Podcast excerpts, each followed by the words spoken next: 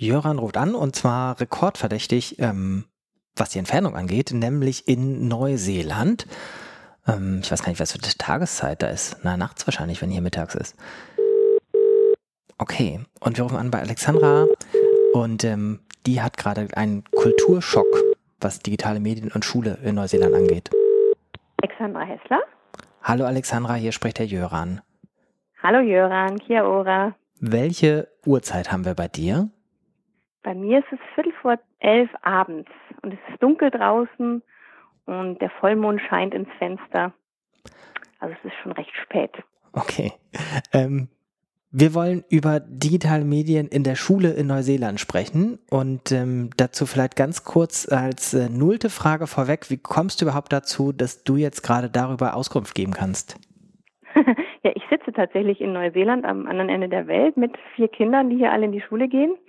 Äh, ja, wir machen ein Experiment und sind hier ein halbes Jahr einfach mal auf der anderen Seite und das geht, weil ich auch ganz viel online arbeite und wenn man online arbeitet, dann sagt man ja immer so schön, man kann arbeiten, wo man will. Und da habe ich gedacht, das mache ich doch einfach mal. Okay, und du hast ähm, erste Schulerfahrungen jetzt gemacht mit deinen Kindern ja. und ähm, hast mir geschrieben, dass man als Erstklässler Mutter einen QR-Code auf Papier kriegt und wenn ich es richtig verstehe, kommt man damit zu einer App, über das die Erstklässler oder Grundschüler oder Schüler insgesamt sozusagen offiziell aus dem Unterricht mit ihren Eltern schreiben. Ist das so ungefähr ganz richtig wiedergegeben? Genau, also das, das waren wir natürlich selber ganz erstaunt, weil in Deutschland kennt man sowas ja nun gar nicht. Ähm, also wir haben hier tatsächlich einen, einen QR-Code bekommen und konnten den einscannen, mussten uns eine kleine App runterladen, die heißt Seesaw.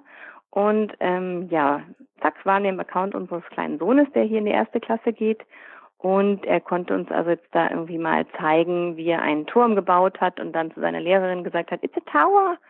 Und dann hat sie noch irgendwie gefragt, wie er denn heißt. Und dann konnte er uns das als Video schicken und wir konnten natürlich dann fleißig Herzchen verteilen und Like-Daumen drücken. Und ähm, von einem anderen Kind haben wir gesehen, da hat er mit dem Jungen zusammen scheinbar irgendwas geschrieben. Interessanterweise die Kinder in Rot geschrieben, rote Schrift auf dem iPad. Und die Lehrerin hat dann in Grün irgendwas korrigiert, was also eben unser Sohn, der nun noch eigentlich gar nicht Englisch spricht, ähm, äh, geschrieben hat. Hat sie also in Grün korrigiert und haben uns das dann auch geschickt. Und dann haben in dem Fall, da ja sein Freund da auch mit dran geschrieben hatte, auch die Eltern von dem irgendwas Nettes zu unserem Bin, der heißt hier also Bin, nicht Ben, sondern Bin, dazu kommentiert. Ähm, ja, und so, so ist man also als Eltern in, in dieser ersten Klasse da relativ gut mit eingebunden.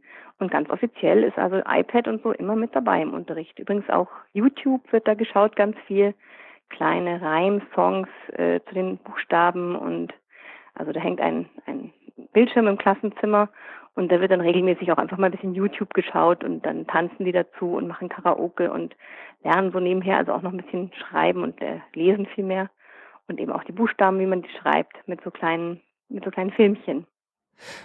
Vielleicht nochmal konkret zu dieser App. Ähm, ist das was, wo du sozusagen in Anführungszeichen nur reagierst, wenn aus der Schule was kommt, oder kannst du auch irgendwas in die Schule schicken?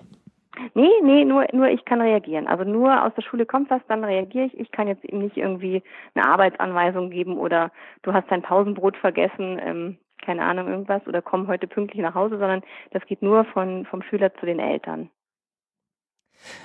Jetzt bist du wahrscheinlich auch in Deutschland noch nicht, weiß ich nicht, Mitglied im äh, Josef Kraus Fanclub gewesen, was digitale Medien in der Schule angeht. Aber ähm, ist es schon so ein bisschen Kulturschock? Und wie fühlt sich das an? Das fühlt sich super an. Also gerade für uns, die wir hier auch mit dem ganzen System noch so gar nicht wirklich vertraut sind und eben ja auch wissen, dass unser Sohn jetzt da sitzt und eigentlich kein Wort versteht, ist es total beruhigend und auch total schön zu sehen, was er da so macht und auch, dass die anderen ihn eben unterstützen und mit ihm zusammen irgendwas machen. Also das ist für uns ein, ein toller Einblick.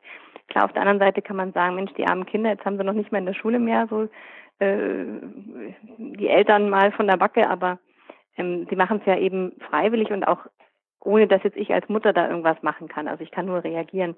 Das ist also auch ganz, ganz wichtig, glaube ich. Und nee, ich bin völlig begeistert. Ich finde das toll. Ich bin, ich bin schwer beeindruckt und äh, wenn ich was mitnehmen dürfte nach Deutschland, ich glaube dann genau dieses. Wenn jetzt dein Sohn in der ersten Klasse ist, hat er wahrscheinlich umgekehrt wieder einen Kulturschock, wenn er zurück nach Deutschland kommt, wo ihm all das verboten wird. ich fürchte ja, ja. Also das wird wahrscheinlich schon eher krass dann. Ähm, allein auch schon das Gewicht des Schulranzens, weil hier ähm, wir hatten auch überlegt, ob wir die deutschen Schulrenzen hier, hier mitnehmen sollen, aber ähm, da hat uns unser neuseeländischer Freund abgeraten. Er meinte, nee, nee, das äh, wäre völlig überdimensioniert, weil die haben hier auch keine Bücher tatsächlich. Das heißt, die gehen mit so einem kleinen Rucksäckchen, wo halt gerade mal äh, der Tee reinpasst. Tee ist aber jetzt keine Teetasse, sondern die Brotzeit und mehr brauchen die eigentlich nicht. Der Rest ist dort eben ein Haufen haptisches Material, aber eben auch viel Internet und ähm, also die schleppen keine Bücher durch die Gegend. Toll. Gibt es einen Link, den du empfehlen kannst für Menschen, die sich das mal angucken wollen mit der App? Ja, das heißt Seesaw. Äh, oh je. Ich habe den Link, äh, vielleicht verlinken wir das oder wir, wir ja. setzen den Link nochmal unter den Artikel zum Podcast. So machen wir es. Ähm, Seesaw irgendwas.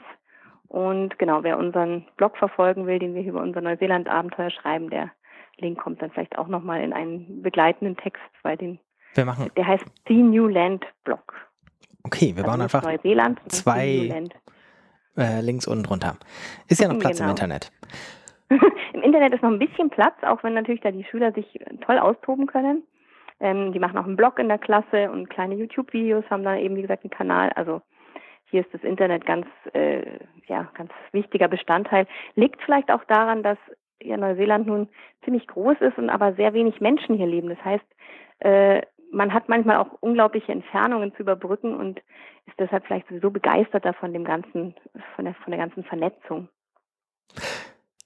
Alexandra, ganz, ganz herzlichen Dank für die Einsichten. Noch alles Gute für den weiteren Aufenthalt und ähm, dass der Kulturschock beim Rückkommen dann nicht mehr so groß ist. Aber Dankeschön, Dankeschön. Jetzt pädagogisch mal. vorher darauf einwirken. Hm? Da könnt ihr wahrscheinlich pädagogisch vorher darauf einwirken. Ja, und jetzt sind wir erstmal da. Alles klar. Alles Gute und bis bald. Dankeschön. Tschüss. Bis Tschüss. bald.